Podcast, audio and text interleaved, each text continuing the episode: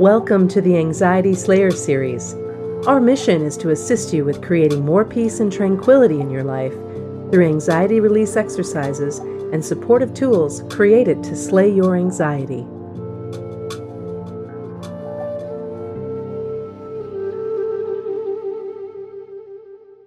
This episode of Anxiety Slayer is brought to you by Inspiration for a Woman's Soul Opening to Gratitude and Grace, a new best selling book by Inspired Living Publishing. Claim your copy of Gratitude and Grace today and get 60 gifts with purchase at gratitudeandgracebook.com. Welcome to Anxiety Slayer. I'm Shann Vander Leek here with my wonderful friend and partner, Ananga Sivyer. We come together weekly on Skype to share Anxiety Slayer sessions with you and answer listener questions from our inbox and Facebook page. Together, Ananga and I share a powerful collection of techniques to reduce anxiety. Today, we're going to be discussing what makes health anxiety worse and how gratitude can help it get better. Hello, Ananga. Hi, Shann. It's wonderful to be with you again today, talking more about health anxiety and how gratitude can really change that place of anxiety and fear to a place of love and hope. Anxiety is a very constricting feeling. It really makes us feel squeezed in and shrunk down. And of course, gratitude is the opposite to that. It's a very expansive and open state of mind. So, definitely helpful in overcoming all kinds of anxiety, but particularly, I think, health anxiety. One of the things that I've noticed in my household is that if something comes up, if I have symptoms or my daughter has something that she's dealing with, the very last thing we ought to do is try and Google them.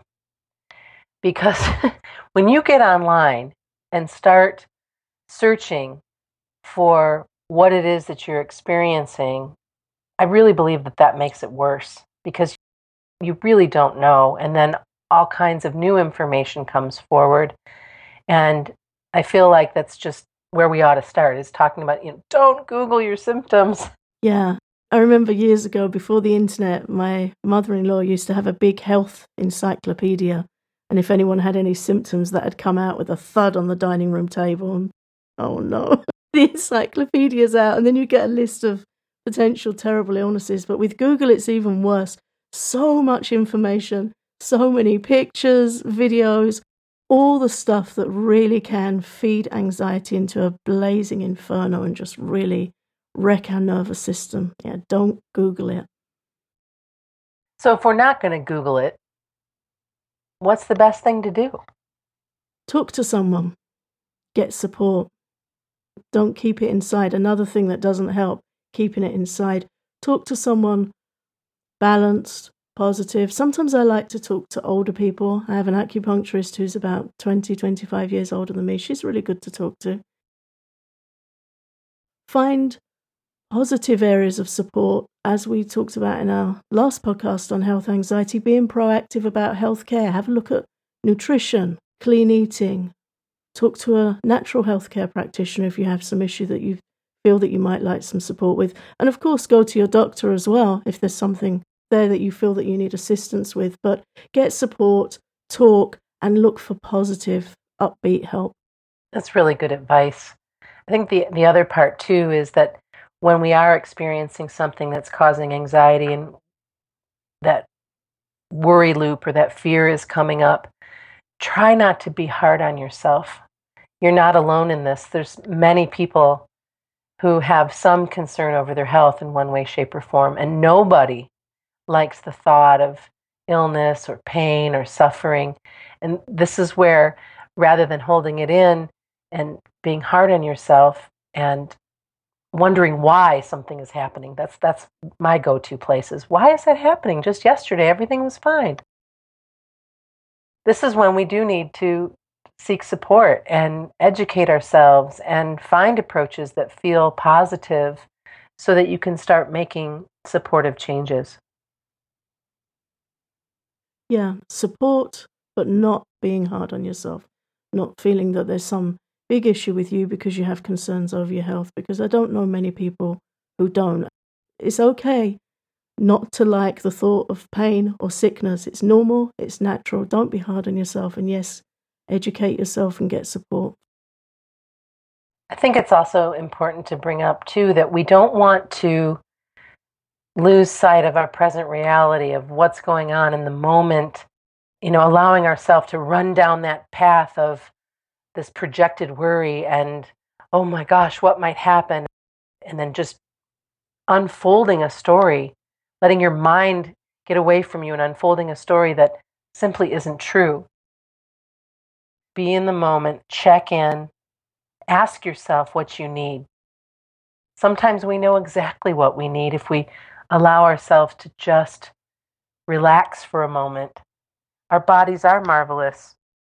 You know, sometimes something comes up that vanishes just as fast as it came. If something's more chronic, then yeah, it's time to talk to somebody. What really helped me with this when I've had health anxiety in the past is to bring yourself back to the present moment.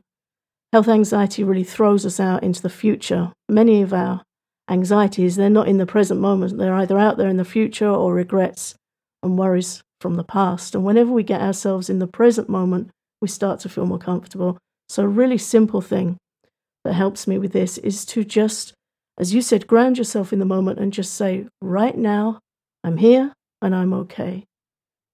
And to list what you're doing. I am sitting in a chair, talking with a friend, trying to read this book whatever activity you're doing, I'm doing this, and right now I'm okay. Just bring yourself back in the present moment and allow yourself a pause and a deep breath, and then take it from there. And another thing that always makes worry better, that always takes things to a different level, is practicing gratitude for the health that you do have.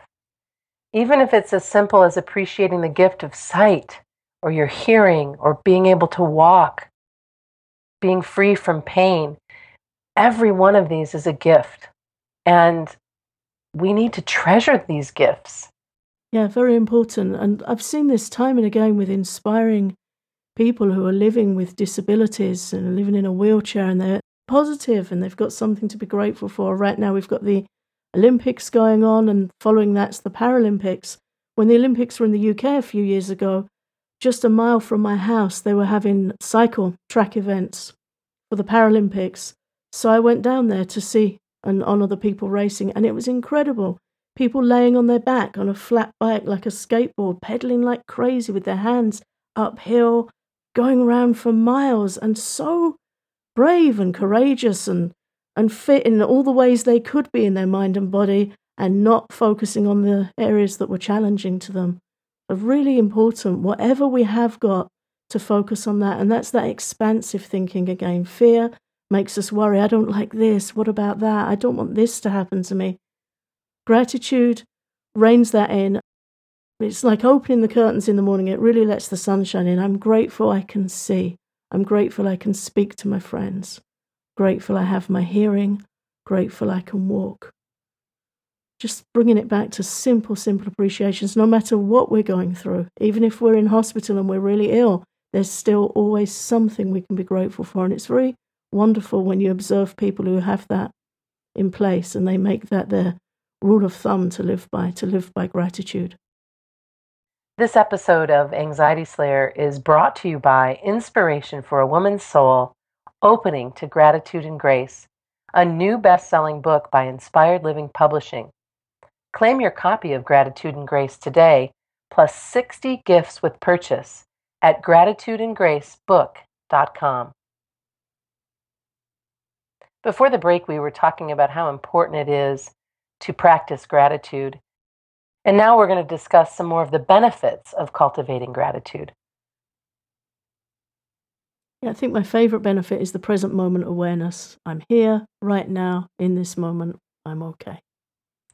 And it really allows us some space to reflect and make better choices for ourselves when we're in that moment and in that gratitude window. You can always go there. I love to start my day and end my day in gratitude. That really makes for a balanced and happier life. It does. And it's a powerful antidote to anxiety because it gives us perspective.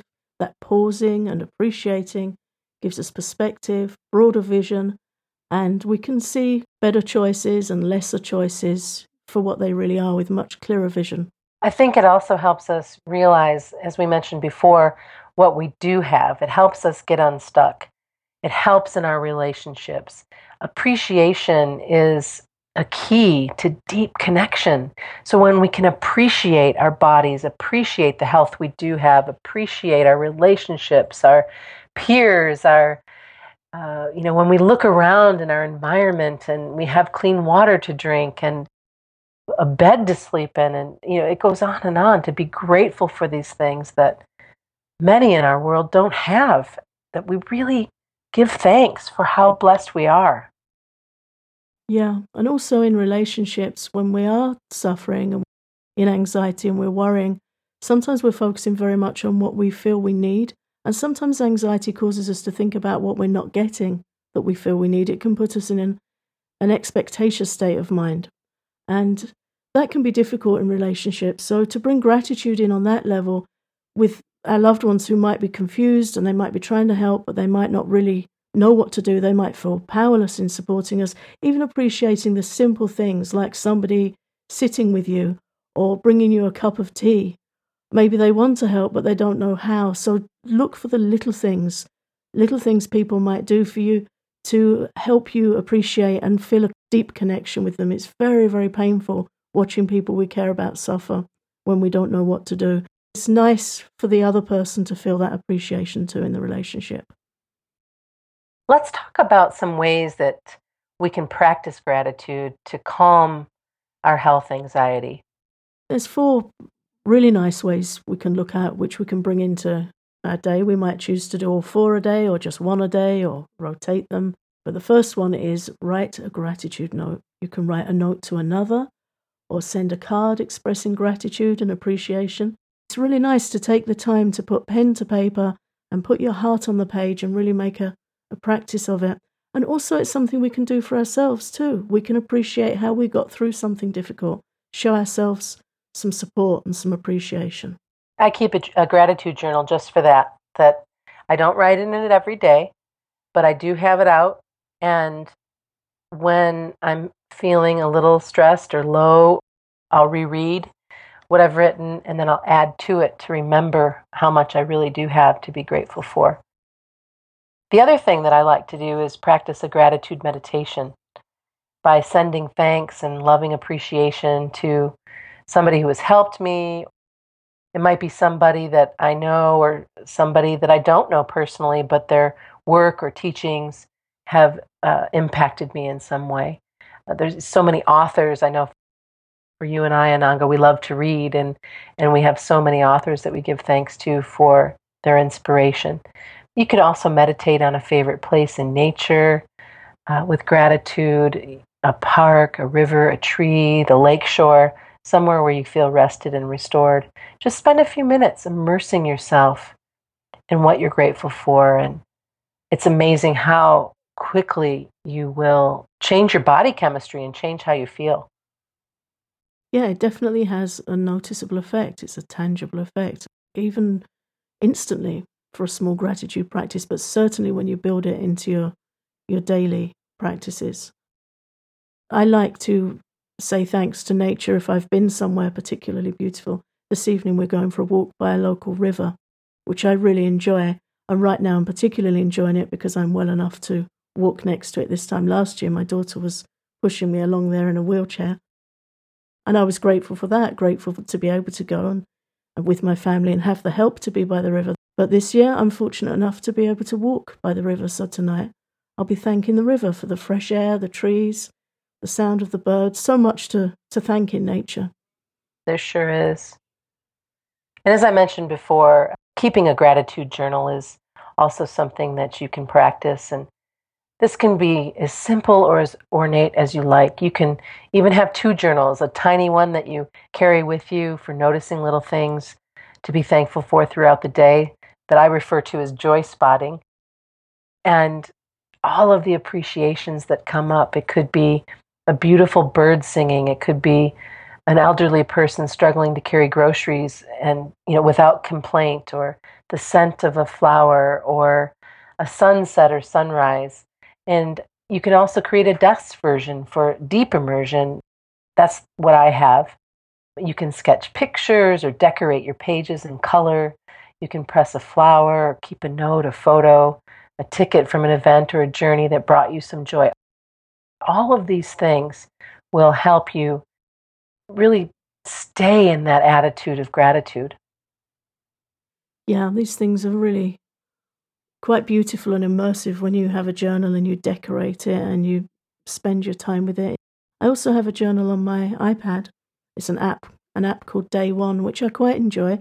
It's not so engaging in, in terms of decoration, but if I find a nice quote somewhere or a passage from a book I'm reading, I like to log it in there and I like to clip photos and put them in there too. Sometimes I'll write for a few minutes at the end of the day of a nice experience, a gratitude meditation, typing, not written, but it's the same for the heart. But one thing I particularly like about day one is every time you open it, it flips up your previous year, what was happening a year ago. And I look back and think, oh, that, that's really nice. And I think if I was only writing on paper, I wouldn't get to see that review from a year earlier. So I, I quite like oh, that. that's that's really neat. I like that too. I'll have to check that out. You also like to make gratitude boards. Yeah, I think it's um, fun. I, I have one in my kitchen. It's just a cork board with pictures of loved ones, friends, babies, places we've been, a, a pressed flower or a leaf, or I'll have a pebble on the windowsill as well. Not really a gratitude board, but I like to keep items on my desk that conjure up happy memories and things I'm grateful for. But yeah, you can make a gratitude board, decorate it, notes, sketches, doodles from yourself or loved ones, quotes, photos, a simple gratitude list that you can write down and keep it there for a week and then refresh it if you want to, and keep it somewhere where you'll see it often and make a point of visiting it and reading and reflecting and changing up, adding to it whenever you want to. So, four ways to practice gratitude to calm health anxiety write a gratitude note, practice a gratitude meditation, keep a gratitude journal, and make a gratitude board. All really great suggestions. Thanks so much for listening to Anxiety Slayer. We hope you found this episode supportive. And if you'd like to go deeper, we invite you to visit the Anxiety Slayer Academy at anxietyslayer.com forward slash support. This is the place that we've created to help you get the best experience from our favorite tools and techniques for overcoming anxiety.